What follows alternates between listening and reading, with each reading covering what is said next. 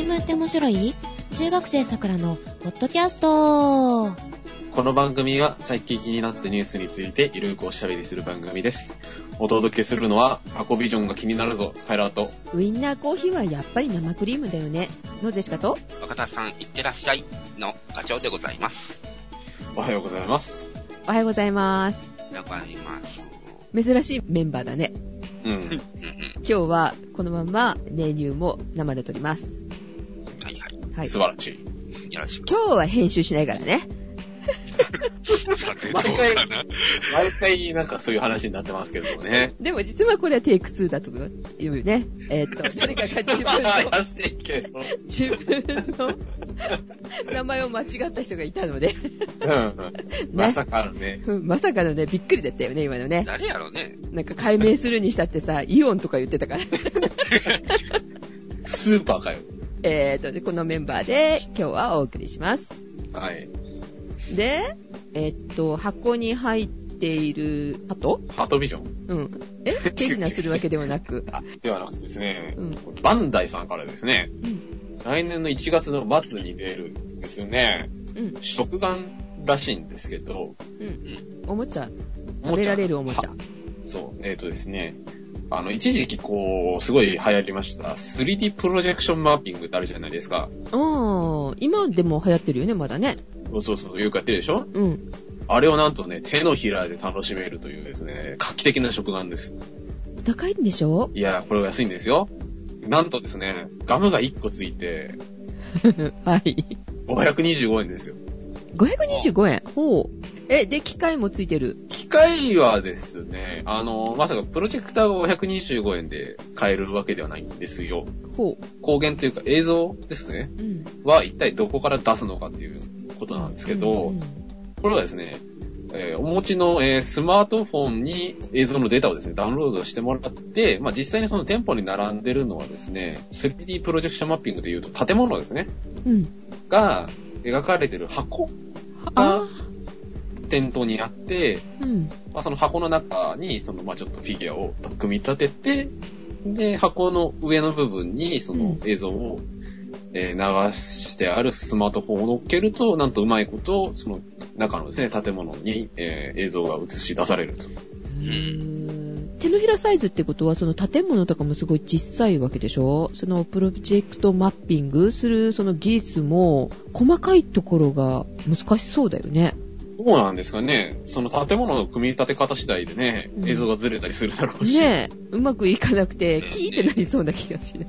あれでね、ぴったりあって、面白いなっていう系統のあれですからね。うん、一応商品ラインナップとしては、はい、2種類ございまして、うん、まず一つが、東京光ビジョンっていうですね、東京駅でやった、まあ、プロジェクションのネタと、あともう一つが、東京国立博物館、からくりというですね、うんショーを、まあ、手のひらがしてあると。まあ、大人が買いそうですね、今回は。まあ、スマホ持ってないとできないし。高くつくね。先にそれを買ったらね。ただ、店頭で買った時に、うん、なんでこんな軽い箱に500円払うんだろうっていう感じになるでしょうね。うん、そうね。ガム1個でしょ？ガム。いや、ガム1個もついて525円ですか。いや、ただね、世界各地のね、そういう建物とかをね、シリーズ化して、手のひらで楽しめますよみたいにしたら結構楽しいんじゃないですか、これ。まあ今2つだからあれだけど、揃えていくのも楽しいかもね、確かにね。でしょ？うん。まあだから最初のがどのくらいうまくできてるかっていうのにかかってるかもね。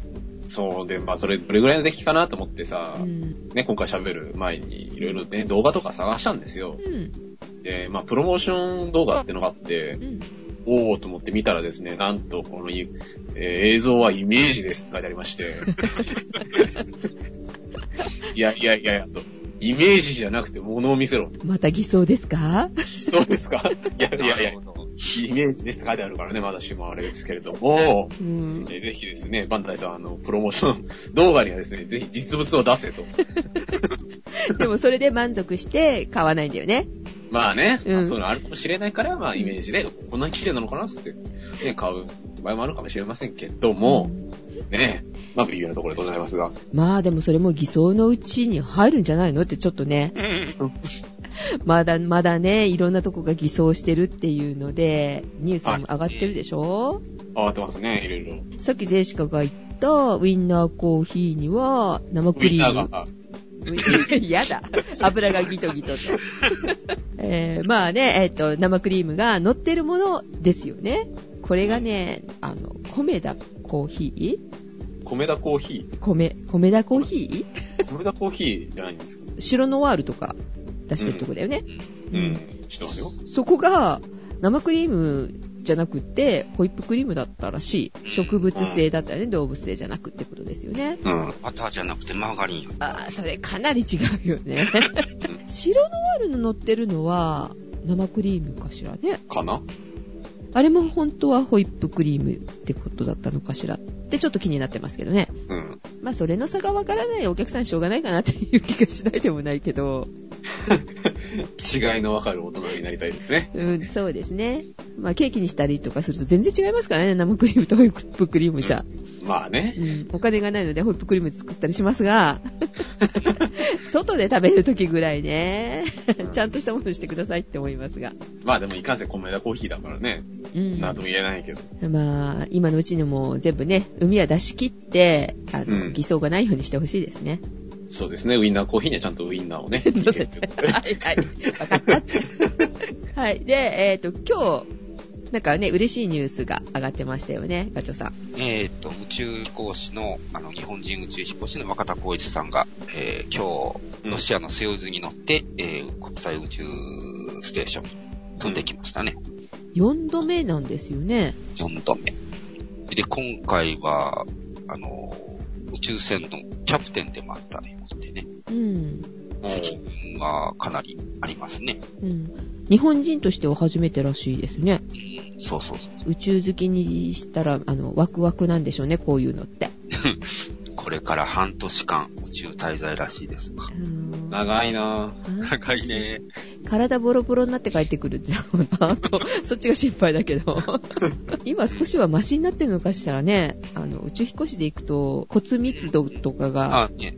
一応体力つけることはつけるけども、これでも、やっぱり、あんまり、ね、地上でおる人に比べたら体力は落ちるみたいだし、骨密度も落ちていくんだよね、あれね。そうそうそうそう、だからなんか運動したりとかね、薬飲んだりとかして上げていくわけですからしいですけど、まあ無事にね戻られることを祈っておりますが、うん、うん、今回はあれソチオリンピック、うん、うん、あれの成果も持ってったみたいですね。持っていくって燃えるの？宇宙で成果のトーチを持ってった状態。あ、トーチを持ってんだ。うん。火器厳禁。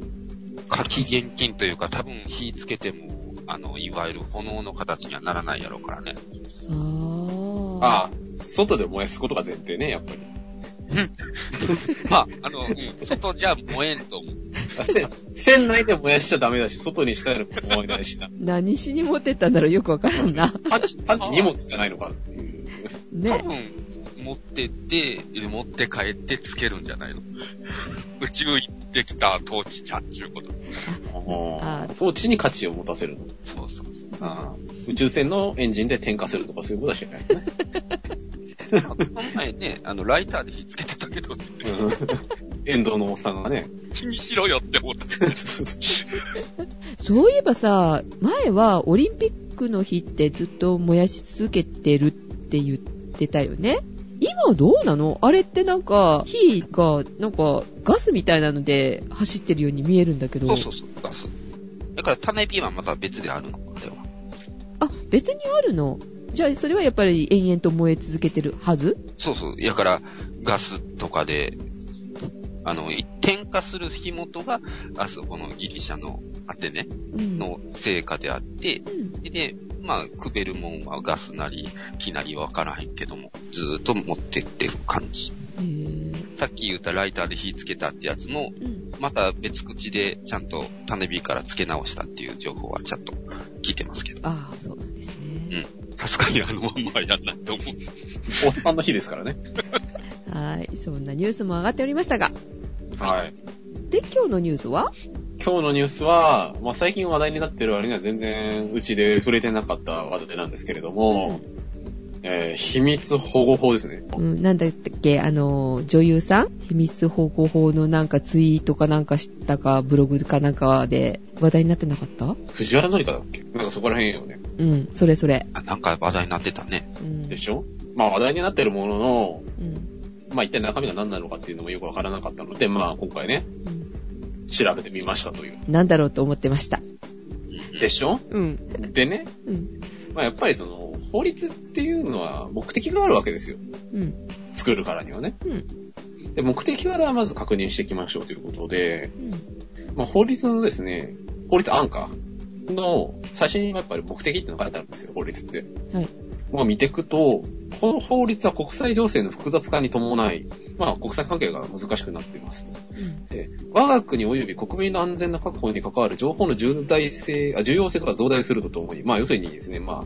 いろいろ情報が重くなっていると、うん、でまあさらに高度情報通信ネットワーク社会の発展に伴い、その漏洩の危険性が懸念される中、うん、まあネットとか発達してるから、うん、まあ漏れるとき漏れますよねっていう話ですね、うんうん、で我が国の安全保障に関する情報のうち、特に秘匿とすることが必要であるものについて、これを的確に保護する体制を確立した上で収集し、整理し、および活用することが重要であることを鑑みということで、うん、まあ要するに日本の安全保障に関する情報の中で特に秘密にしたいものを保護したり、収集したり、活用したりすることが重要ですよと。うん、あ、会社とかそういうことは関係ないわけね。日本のってことね。そうそう、日本の安全保障に関わることなんですね、うん、政府的なことってことでいいんでしょうね。ですね、うん、まあ、やっぱり頭に国際情勢の複雑化に伴いとか書いてあるので、やっぱりですね、安全保障に関する法律なんですけれども、うんうん、で、まあそういったですね、情報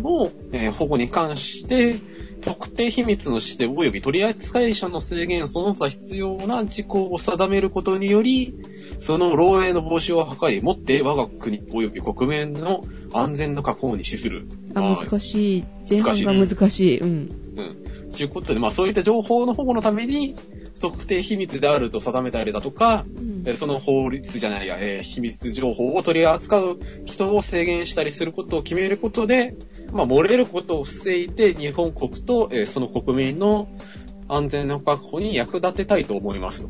うん、まあ立派だね。うん、書いてることは。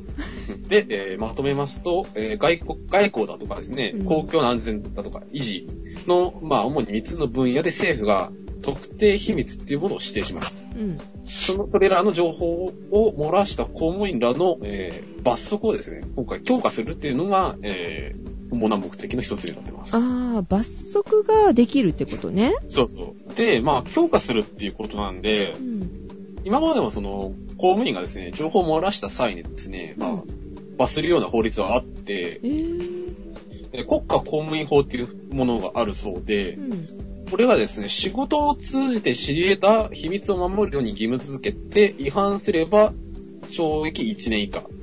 うんうん、だとか、防衛に関する機密情報の場合だと自衛隊法で懲役5年以下。あ、結構。で、他の法律で定められているそうなんですが、アメリカから提供された防衛装備品、だからきっとですね、鉄砲とか、うん、まあいろいろあるでしょう。いったものを、だとか、在日米軍の情報については、これを漏らす懲役10年以下の法律、まあペナルティがあると。重たくなってますね。はい。うん。で、まあ今回はその秘密保護法っていうもので、その裾野を広げようと。うん。ということで、範囲を、まあ、その情報の範囲をですね、国の安全保障に著しい支障を与える恐れがある情報を、まあ、漏らすと、まあ、国の安全保障に関して非常にこう、ダメージを与える恐れのある情報に広げて、でこれらの、情報を漏らした場合、一律で、最高10年の懲役を科す。ああ、重たい。だから、一番、今、現行で、まあ、自衛隊法とかで決められているものだと懲役5年以下。まあ、ですね。ってことで、まあ、一番、まあ、短い懲役1年から見ていくと、まあ、10倍ぐらい重くなると、罪が。うん。流行りの、あれですね。なんちゃら返しですね。うん。10倍、嫌なね、返し方だね、それね。だけど、一律になわけ。そう、一律っていうのがポイントで、うん、その、まあ、結局何漏らしても、懲役10年なんですかっていう話で、うん、で、外国の法律を見ていくと、その、結局、国内より外国に漏らした場合にペナルティが重く設定されてる場合が多いんですよ。うんうん、で、例えば、イギリスだと、まあ、例えば、まあ、一般的な漏洩とか書いてあったんですけど、まあ、国内に漏らした場合だと、懲役2年なんですけど、国外に漏らしたり、まあ、スパイとかに漏らしたりすると14年。アメリカだと、国内に漏らすと10年。はい、外国勢力に漏らすと死刑と。おい、死刑、うん、へぇー。連邦法なんだ、ね。アメリカ、死刑。連邦法なのかな？アメリカの場合、死刑廃止してる州もあったよね、確か。うん。州で違うね。うん。まあ、そこら辺の細かいところよくわかんなかったんですけど、うん、で、今回、秘密保護法ですね。うん、まあ、公務員に関する罰則規定が強化されたっていうこともあるんですけれども、はい、今回その法律の対象として、まあ、場合によっては民間人も対象になっています、うん。というのがですね、民間人が、まあ、特定秘密を得るために、公務員に対して、欺きだとかですね、暴行とか脅迫、それから窃盗、まあ、要するになんか書類が入ってるね、アタッシュケースをパクったとか、あと施設侵入、うん、不正アクセスだとかいった行為をすると最高で懲役10年の、罰則があると、うん。でですね、共謀だとか扇動っていうのも処罰の対象になると。うん、で、まあ、ただ、その、まあ、正し書きとして、まあ、結局その欺きとかですね、そそのかしっていうのは一体どこまでの対象になるんですかっていう話があって、うん、で、まあ一応処罰対象としては社会通念上、認められないような行為に限ると。それちょっとあれだね。うん、よくわかんない、ね。よくわかんない。うん。曖昧にしてるね。うん。通念上なんてね。まあもういくらでもあるだろうという話なんですけれど、まあ続いて法律の中身見ていきますけど、はい、まあさっき出てきました、まあその重要な法律を特定秘密に、まあ、指定することができると、うんまあ、特定秘密にすると、まあ、非常にこうですね、情報のなんだかな秘密性が高くなって、まあ、軽々しく外に出せなくなるようなものなんですけれども、うんまあ、これをどうやって決めるかっていう問題ですね。あ、どれを秘密にしますかっていうことを決める？うん。そうそう。どこが決めるのとか？そうそう。どういう基準でどこが決めるのっていう話で、これがですね、行政機関の長が、決めると。その一人の人とかっていうこと？うん、だから行政機関のトップが、まあ、どの情報を特定秘密としてするかっていうのを、あとそれの特定秘密の有効期間っていうものを決められるということで、うんまあ、結局その行政機関のトップのさじ加減一つでこれが特別秘密であるのか否かっていうのが決められる。審査するとこはないわけね。ないらしいですね。あ、まあ、審査するってことは何人かが知ってしまうからダメっていうのもあるのかしらね。そうそうそう。ねえ、うん、アメリカだと、まあ、同じような、特別秘密みたいなのがあって、うん、アメリカだと国立公文書館の、情報安全監査局っていうところがあって、そこが、まあ、これをちゃんとですね、適切な指定かどうかっていうのを監視していて。ああ、やっぱりあるんだ、監視機関がね。で、そこの局長さんは大統領の承認で任命してる。っていうことで、まあ、今回いろいろ調べてみたんですけど、秘密保護法の一番怪しいところっていうのはチェック機能がない。見た限り。多分、その、まあ、自民党とかの人に言わせてみれば、いや、あるよっていうふうになんか、いろいろ、なんていうのかな、あるんでしょうけど、うん、パッと見た限りない。うん、で、うん、さっきその、法律の目的に出てきた、取扱者の制限というのがありましたね。はい。その特別秘密を誰が扱っていいのかっていうのを決めなきゃいけないですね、これも。うん、うん。で、これどう決めるかっていうと、うん、適正評価っていうのをやりますと。これもその行政機関の長がするってこと？ああ、どうなんですかね。具体的に誰がっていうわけじゃなくて、なんかきっと、なんかこういう部門を作るんじゃないんですかね。なんか、特に書いてなかったんで、まあ国がやるっていうようなニュアンスなんでしょうかね。まあある人がっていうことで、さすがにこれある人がってやるのはですね、いかんせん、非常にこれ対象になるような人が多いので、多分それは難しいと思うんですけど、調査事項としては、はい、スパイテロ活動の関係。まあこれはまずいですね。外国勢力と結びつきがあったらこれはダメです。あと、犯罪懲戒歴。情報の違法な取り扱い歴。薬物乱用やその影響。精神疾患。飲酒の節度。まあ、どれぐらいお酒飲みますか？ああ、ジェシカダメだな。はい、ダメですね。はい。から、借金してますかとかですね。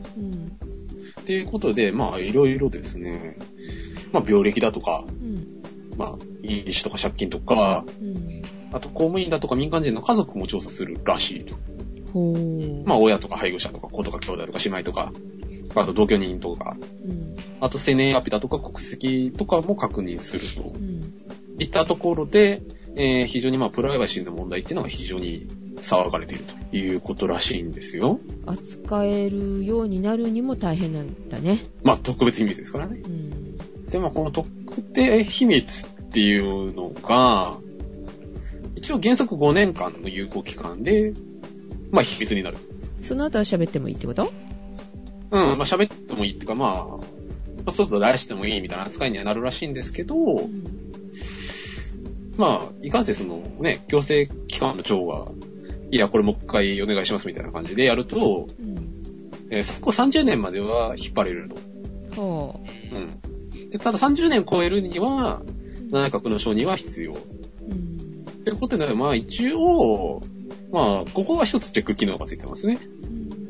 まあ、ただ、その永遠に秘密になる恐れっていうのはありますね。まあ、日本のは、その、関してはそういう感じなんですけれども、アメリカだとですね、一応上限が決まってって、最高50年だっけな。50年。50年まで秘密にするんだけど、50年超えたら、まあ、何でも蓋を開けますよと。もう秘密にはなくなるわけ、50年経てば。解禁になる。へぇ。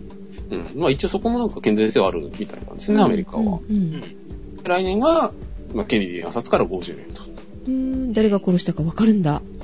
分かんないけど、ね、まあ、一応、この人が殺しましたっていう話にはなってる人が一人いますけれど、まあ、いろいろね、疑惑つきみたいなところあって、まあ、そこら辺もね、多少、スケールすんじゃねえな、みたいなことはあるんですが、はい。日本は、それに対して、まあ、永遠に秘密になる可能性も、なきにしもあらずと。で、まあ大体その法律の内容としてはこんな感じなんですけれど、まあ今、まあ一通りさっくり説明したところで、まあいろいろ思うところは、まああるとは思うんですが、まあ一応最近は主に、まあこういうところが問題だよねっていうところを紹介しようかなと。はい、問題点ですか？はい。で、まあ、やっぱりですね、まあメジャーな反対意見としては、知る権利だとか報道の自由を侵害するぞと。いうことで、さっき出てきました、その民間人に対する、まあ、罰則規定で、まあ、その喋るように仕向けたことを、まあ、罰せられるかねないということで、記者が取材をしているときに、まあ、うっかり公務員が喋っちゃったみたいなときに、それが一体どこまでそのおかしいなんだよと、煽り仕向けたんだよっていうのがいまいちわからなくて、なるほど。で、しかも、社会通念上がうんぬんとか言ってるわけですね。でただ、政府見解としては、通常の取材行為は取材対象外、処罰対象外ですよと。通常の取材って何よと。ポッドキャスターが聞きに行くとかとか違うと思う。まあよくわかりませんけど、まあ、非常に恣意的な運用が、可能じゃないのという話がありますね。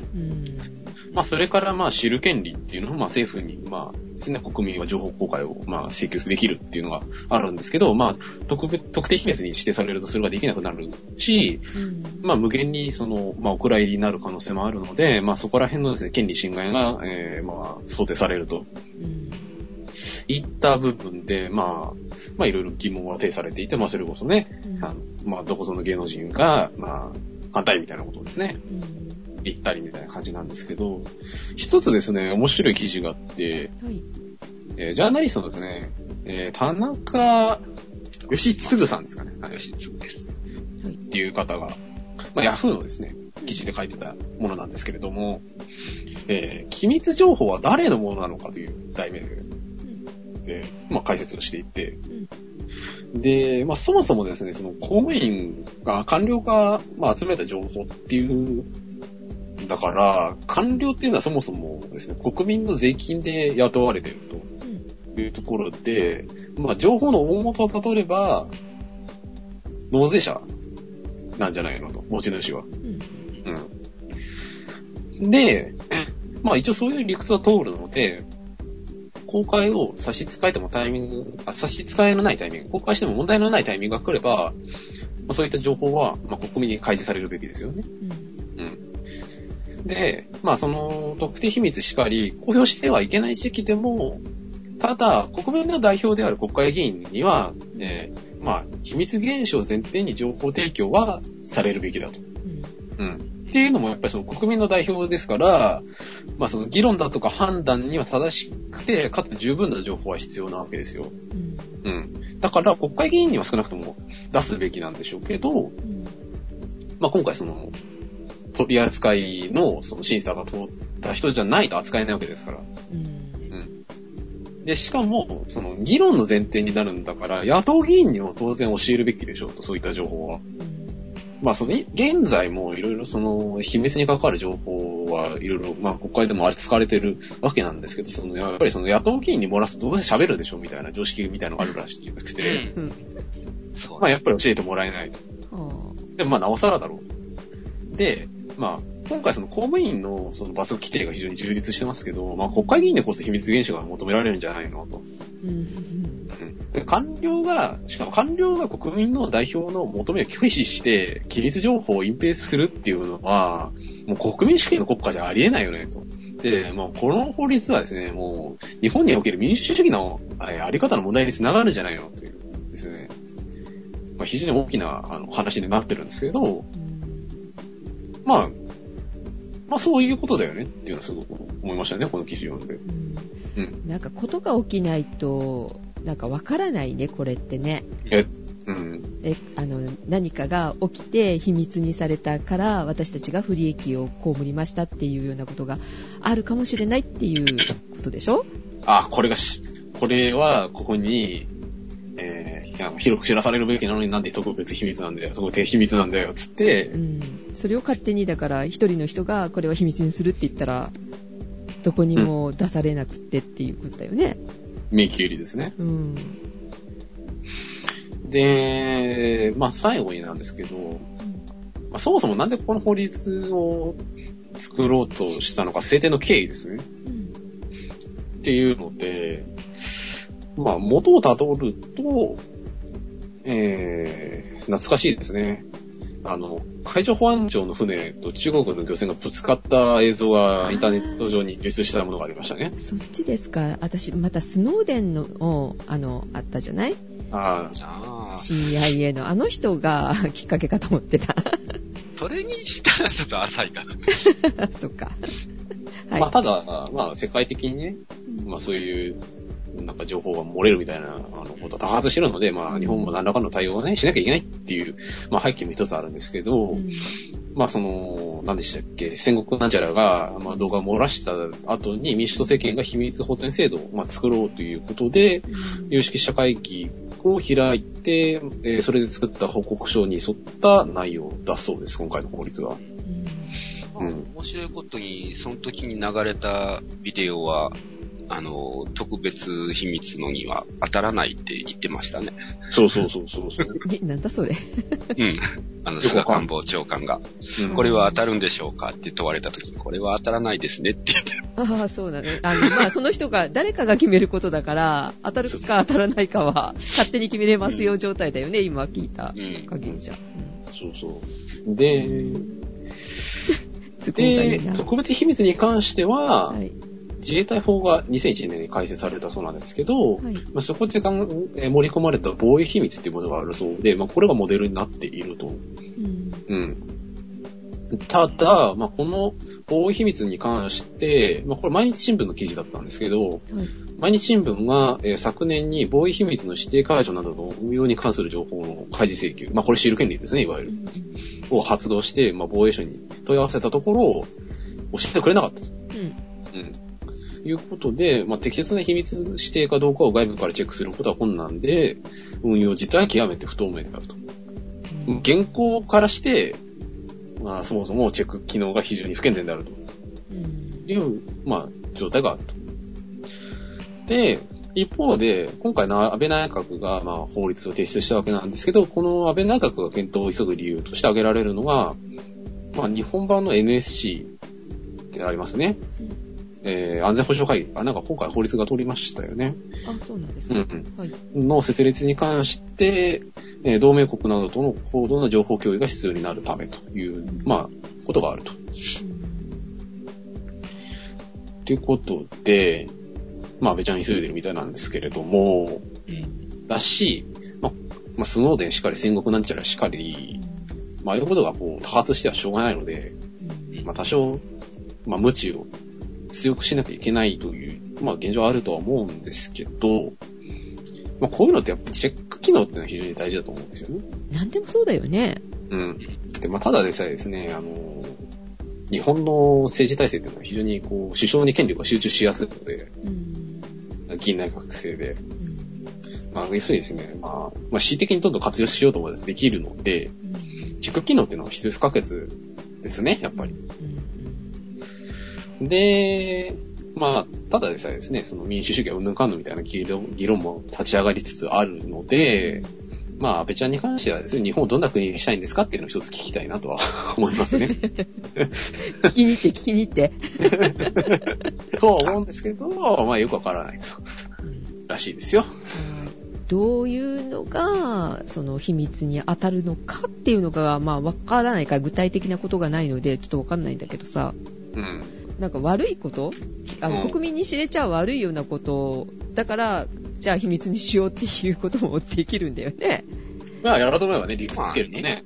まあね、友達の友達がアルカイダですっていうのも、あれはその気になれば特別秘密になるわけですよ。特定秘密かなるわけで、まあ知っちゃってますけど、あとね、宇宙人実は宇宙人ですみたいなのも、いやこれはもう国家ね安全保障上非常に重要な、問題であるので、もうお蔵入りですということができるので、なんか軍備に関するっていうかさ、そういうのの安全のために、まあ、秘密にしなきゃいけないっていうようなものだったらなんかわかるんだけど、他国にね漏れるとダメだからとか、だからそこら辺ちゃんとねルール付けしてもらわないとやっぱりダメだよね。気持ち悪いよね。まあ大体はそっち方面だと思うんだけどね。まあね、まあっていう感じなんですけれども、はい、まあ一応ですね、なんかまあ審議入りはしてるそうなので、まあですね、まあ食品偽装のカノンとかですね、まあそちらもまあでも非常に大事なんですけれども、はい、まあ目くらましされずに今こういったね、情報にもねぜひ皆さん耳を傾けてくださいということで。今週のネタでした、はい、さあどこまでね守られるのかなっていう気はするんだけど、漏らしちゃいけない個人情報を漏らしたために殺害された女性がいらっしゃいましたよね。ああ、なんか住所とかそういうことはもう言わないでくださいっていうのを役所の方にも言ったし警察の方にも言って、っていう風にきちんとしてったにもかかわらず、その情報がその公務員から漏れたらしいという、ね、そういうこともあるから、だって漏らしちゃいけないところじゃない、そこってもう決まってるのにさ、そんなところで漏れるんだからさ、罰則決めたからってね漏れないとは限らないよねっていうのもちょっとねまあね今心配で聞いてました。漏れないような本当きちんとした制度を作るんだったら作らないとね、まあ、そもそもね殴ったからといって漏れるのは収まるのかっていう話ですよね。ですね。はい。ということで、ねゆうに突入いたしましょうか。はい。ねえねえ知ってる？ニュースフラッシュのコーナー。タバコを吸うと、顔がね、老けちゃうんだって。それよく言うよね。なんか肌が荒れるとかさ。って言うんだけど、それが本当かどうかっていうのを双子ちゃんで検証しました。おー、確からしいな、それは。アメリカなんだけど、79組の双子で検証したんだって。そしたら、もうかなり顔が老化してます。その写真ちょっとね、ネット上に載っておりますが、CNN のニュースですね。皆さん、タバコ吸ってませんか？大丈夫ですか？吸ってないっすよ。ここの3人は吸ってないのかな？吸ってもいいけど吸ってないよ。吸えないこともない。掘りすぎんな、大丈夫。吸ったことはある？ない。一回だけあるけど、むせてやめた、すぐ。カエラくんは全然ない。ない。あ、全然ないんだ。吸ってみたいとも思ったこともない。あるけど、いかんせん金かかるからやだよね。そうですね。いや、だからよく、なんか、タバコは体に悪いとか嫌とかいう、まあ、ロジックが一つありますけど、じゃあお前酒飲むのやめろよって話になるので、そこは、あえて突っ込みませんけど、金がかかる、あれは。うん、そうだよね。あと、吸う環境がお酒もかかるけど、あと、タバコは吸う環境が非常に限られる、今の。世の中だと。建物の中じゃ吸っちゃダメですって、じゃあ外行けっていうことですかっていうね。そう。ところが多いものね。それの、うんぬんかんぬんをするのも大変めんどくさいので、するつもりはないと。はい。まあでも吸わない方がいいってことですよね。まあ、老けちゃうからね。うん。老けちゃうだけじゃなくて、血管的にも良くないんでしょ？ね、脆くなったりとかするっていうからね。あ、血管、その血管ね。血の方の血管ですね。で、あと、この記事に載ってるのは、喫煙はコラーゲンの生成を抑制するそうです。あら。で、そうすると、コラーゲンが少なくなって、皮膚の血行が悪くなると。うん。で、ニコチンは、肌の厚みを、お肌の厚みを減らしちゃうんだって。ああ、じゃあタバコ吸ってる人は、薄くなるからコラーゲン鍋を食べると。あ、コラーゲン食べながら、タバコ吸えて。肌の弾力も衰えるから、下に下がってきちゃうのかしらね、肌もね。ああ、張りがね、なくなっちゃうって。なくなっちゃうってことみたいですよ。皆さん、喫煙考えた方がいいかもよ。ねえねえ、知ってる？カップラーメンが再生できます。はい。はい。カップラーメンをね、再生して、出したところがあるんだけど。それは何ですか？マジシャン的な。吐き出した。手でこう、空のカップをかざすと、こう、ほかほかのラーメンが出現するみたいな。カップラーメンのカップと蓋、を再生してる。ああ。香港製でございますが。瓶みたいな感じか。そうだね。中のカップ麺の乾麺とかスープは再生してるわけじゃなく。飲み残しをまた使うわけではないです、ね。まあ、カップラーメンを作ったことがある方はわかると思うんですが、蓋に、ちょっと食べた麺とかが乗っちゃうよね。ついたりとかするよね。カスが。ネギとかね。ついちゃうよね。それがついたままなんですけど、どうなんでしょうか。洗えよ。これがね、本物かどうかって、ネット上のって怪しいところがあるから、どっかなって思いますけれども、でもなんか中国だとやりそうだなって思ってしまうところが怖いよね。信じられちゃうあたりがね。ねえねえ、知ってる？皆さん、シシャモ食べたことあります？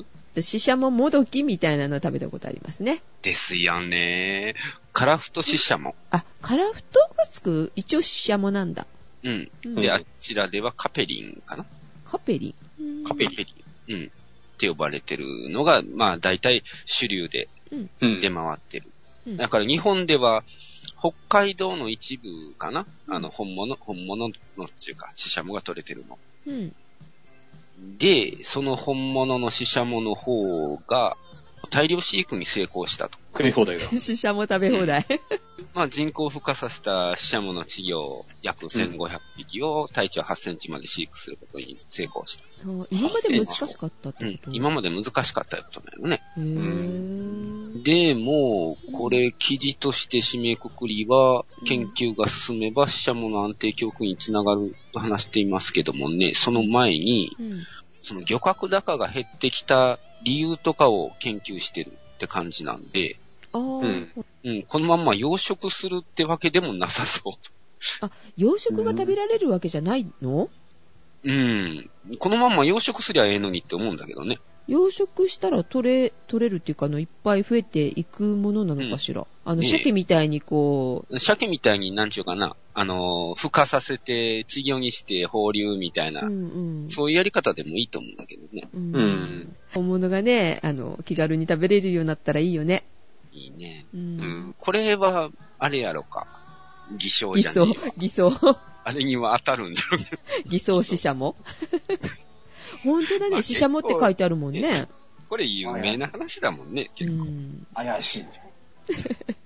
ねえねえ、知ってる？で、まあ、その偽装とかとはまた全然違いますけども、はい。はい、ルーマニアといえば、はい、なんか思い当たるもんあります？ルーマニアといえば吸血鬼でしょ。だよね。え、あ、なるほど。いくつだ？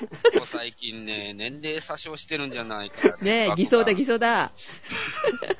まあ、そのルーマニアで、コマネチが、人工的なコマネチが作ることに成功した。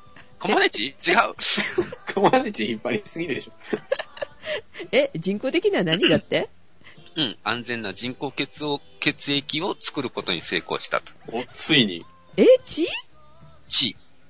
血ってこの体に流れてる血ですか？真っ赤な血。それ、あれなの？輸血できるの？うん、そうそう、輸血用の。血に、石油が流れてるみたいな感じになるわけ？一応、生物由来。何から取るの？人間の血液は、うん、まあ、酸素を媒介するのが、ヘモグロビンっていう物質、タンパク質が。うん。うん、酸素媒介してんやけども。あ、この間みたいに虫とかじゃないよね、まさか。鋭い。貝殻虫。この場合はヘムエリトリンっていう酸素を媒介するタンパク質を持ってる生物なんだけども。怪しい。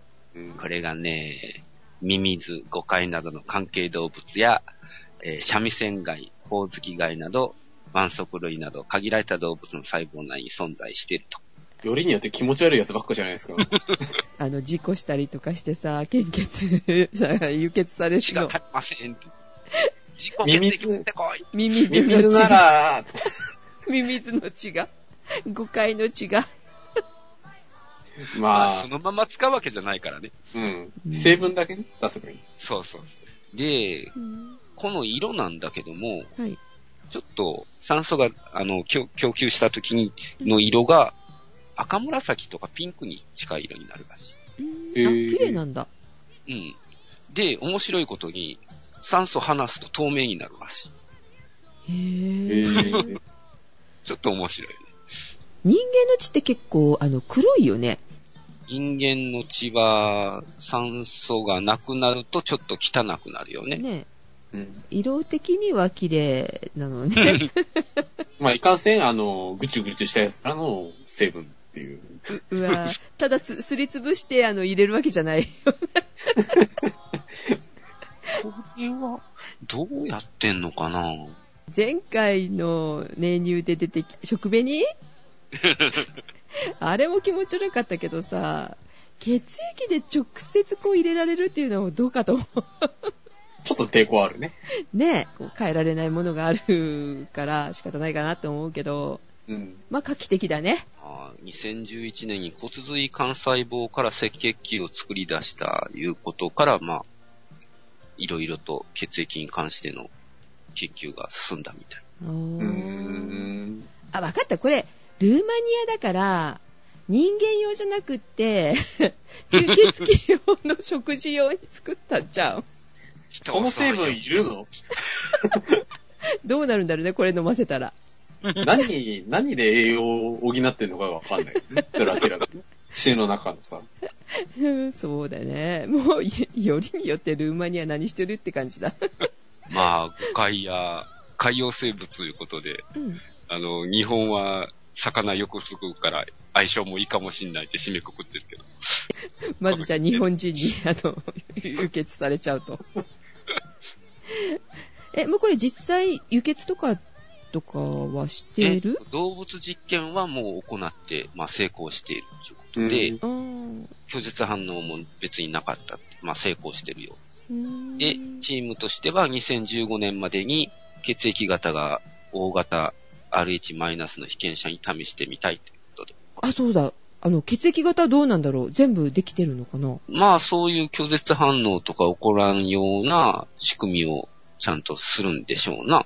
血液型によるんじゃなくて、どれにでも合うようにってことかな。うんうん、多分。それ便利でいいね。もしくは、それぞれの型に合うように作るとか。いや、型に合うようだとさ、ほら、間違って輸血したりとかってあるじゃない。あれがなくて済むからいいよね。どれでも OK だったら。うん、その方はね、安全が安全よね。安全よね。どっちを取るかだよね。ミミズを取るか、血清を取るか。別に、いいじゃん、ミミズ。でもさ、輸血する前に言ってほしいよね。告知してよって。ミミズですけど大丈夫ですか？そうそうそうそう。まあ、すごいですね、でも。ということで、ネニューでした。はい。ということで、お届けしましたのはカエラとジェシカとガチョウでございました。それでは皆さんいってらっしゃい。いってらっしゃい。いってらっしゃい。